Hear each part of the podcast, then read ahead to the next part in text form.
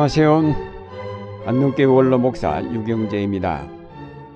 우리가 한평생 살면서 늘 부족하다는 생각 속에 살기에 항상 불만스럽고 항상 더 가지려는 욕망 때문에 마음이 편치를 않습니다. 그런데 성경을 펼쳐 읽으면 거기에서는 전혀 다른 소리를 듣게 됩니다. 사도행전 4장 34절에 보면 그들 가운데는 가난한 사람이 하나도 없었다고 하였습니다. 오순절 이후 정치적 경제적 상황은 아무것도 달라진 것이 없었지만 오직 성령의 임재를 체험하면서 일어난 현상들입니다. 여기서 가난한 사람이 없다는 것은 경제적 상황을 말하는 것이 아니라 내적 체험을 뜻하는 것으로 보아야 할 것입니다. 다시 말해서 창조적인 영, 살리는 영이신 성령 안에서 그리스도인들은 더 이상 부족함을 느끼지 않았습니다. 여기에 오늘의 부족 현상을 극복할 비결이 있다고 하겠습니다. 사도행전 4장 33절에 사도들은 큰 능력으로 주 예수의 부활을 증언하였고 그들은 모두 큰 은혜를 받았다고 하였습니다. 십자가에 달리셨던 예수 그리스도의 부활은 영원한 생명의 새로운 시작이 되었습니다. 사도들이 이 놀라운 사실을 큰 능력으로 증언하자 모여온 많은 신도가 모두 큰 은혜를 받았습니다. 그들은 지금까지 답답하게 막혀있던 좁은 삶에서 해방되어 영혼까지 이어지는 새로운 생명의 세계를 알게 되었고 죽음으로부터 자유할 수 있게 되었습니다. 그래서 이것을 큰 은혜라고 하였습니다. 몰트만은 죽음이 모든 부족의 원인이라고 다음과 같이 말하였습니다. 부족하다는 것은 생명 자체를 잃는다는 것을 뜻한다. 가장 큰 결핍, 절대적인 결핍은 죽음이다. 우리가 생활 가운데서 느끼고 겪는 모든 다른 결핍은 죽음과 결부되어 있다. 그것은 죽음이 삶으로부터 빼앗아 가는 것이다. 우리가 죽어야 한다는 사실을 알고 있기 때문에 아무리 생명을 누려도 우리에겐 만족함이 없다. 현대인들의 갈증 현상은 알게 모르게 죽음에 대한 공포에 지배당하기 때문입니다.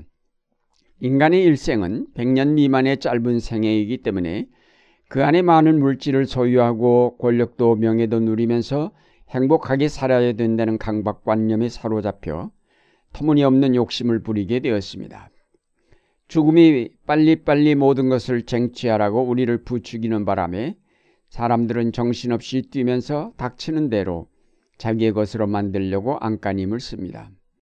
그러나 이것은 죽음이 우리를 속이는 것인데 사람들은 그것을 알지 못하고 많은 재물과 권력과 명예를 얻은 사람이야말로 성공한 사람이며 가장 행복한 삶을 누린 사람이라는 신화를 만들어내고 그것을 목표로 너도 나도 물불을 가리지 않고 뛰어갑니다. 이런 욕망을 불태우면서 달려가는 세계는 모든 인간 공동체를 깨뜨리며 민족과 민족을 대립시키며 나라와 나라가 싸우게 만들고 서로가 서로를 의심하며 경쟁할 수밖에 없는 상대로 인식하게 됩니다. 이것은 참으로 불행한 아닐 수 없습니다. 이것이 바로 죽음이 우리에게 가져다 준 비극입니다. 죽음 그 자체가 불행이 아니라 그 죽음을 두려워하면서 만들어내는 이 분쟁하는 세계가 불행입니다. 하나님은 인간을 속이고 있는 죽음의 문제를 독생자의 십자가를 통해 해결하시고 부활을 통해 죽음은 단순하게 영원한 생명으로 나아가는 관문일 뿐임을 우리에게 깨닫게 하셨습니다. 모든 결핍의 근원인 죽음의 문제가 예수 그리스도의 부활을 통해서 해결되었다는 사도들의 증언은 모든 신도에게 큰 은혜가 아닐 수 없었습니다. 오순절의 교인들에게만이 아니라 오늘 우리에게도 부활신앙은 바로 우리가 가진 모든 결핍증을 일거에 해소하는 놀라운 은혜가 아닐 수 없습니다. 다음으로 4장 32절에 많은 신도가 다 한마음과 한뜻이 되어서 라고 하였습니다. 많은 사람이 모여 한마음과 한뜻을 가진 하나의 공동체가 탄생하였다는 기록입니다. 이것이 어떻게 가능하였을까요? 그것은 31절에 있는 말씀대로 그들이 기도를 마치니 그들이 모여 있는 곳이 흔들리고 그들 모두가 성령으로 충만하였기 때문입니다. 성령은 바로 많은 사람을 한 마음과 한 뜻을 갖도록 이끄시는 영임을 알게 됩니다. 한 마음과 한 뜻을 갖는다는 것은 더 이상 분쟁하고 분열하지 않는다는 뜻입니다. 분쟁하고 분열하는 것은 각자가 욕망을 따라 행동하기 때문인데 그것을 끝이고 하나의 공동체를 이루었다는 것은 더 이상 욕망을 따르지 않음을 뜻합니다. 욕망을 따라 분주하게 뛰었던 삶이 어리석음이었음을 깨닫고 그것을 포기한 순간 사람들은 자유함을 누리게 되었고 삶의 참된 기쁨이 무엇인지를 알게 되었으며 더 나아가 하나님을 만나게 되었습니다. 하나님의 풍성하심에 의한 창조, 타락한 피조계를 회복하시는 구원, 그 모든 세계를 넉넉하게 아름답게 이끄시는 그의 섭리, 무엇보다 풍성한 그의 사랑은 우리를 감동시키기에 충분한 것입니다. 성령은 이런 하나님을 우리 아버지로 모시게 하므로 더 이상 서로를 경쟁 상대로가 아닌 형제와 자매로 만나게 하셨습니다. 더 이상 싸울 필요가 없는 넉넉한 세계 속에 들어가므로 사람들은 모두 불타는 전의를 버리고 여유와 사랑을 회복하고 진정한 평화를 누리게 됩니다. 우리가 하나님 안에 거하게 되면 우리의 치열했던 욕망 대신에 사랑과 평화가 자리 잡게 되면서 하나님의 뜻을 함께 따르는 한 마음 한 뜻을 이루게 됩니다. 끝으로 다시 4장 32절을 보면 많은 신도가 다 한 마음과 한 뜻이 되어서 누구 하나도 자기 소유를 자기 것이라고 하지 않고 모든 것을 공동으로 사용하였다고 하였습니다. 자기 소유를 자기 것이라 하지 않고 공동으로 사용하도록 내어놓은 일은 놀라운 사건이 아닐 수 없습니다. 모두가 소유하려고만 하는 세상에서 오히려 자기 소유를 내놓아 공동으로 사용할 수 있게 하는 일은 하나의 사건입니다. 어쩌면 이것은 성령 충만함을 받은 그리스도인들의 당연한 귀결일 것입니다.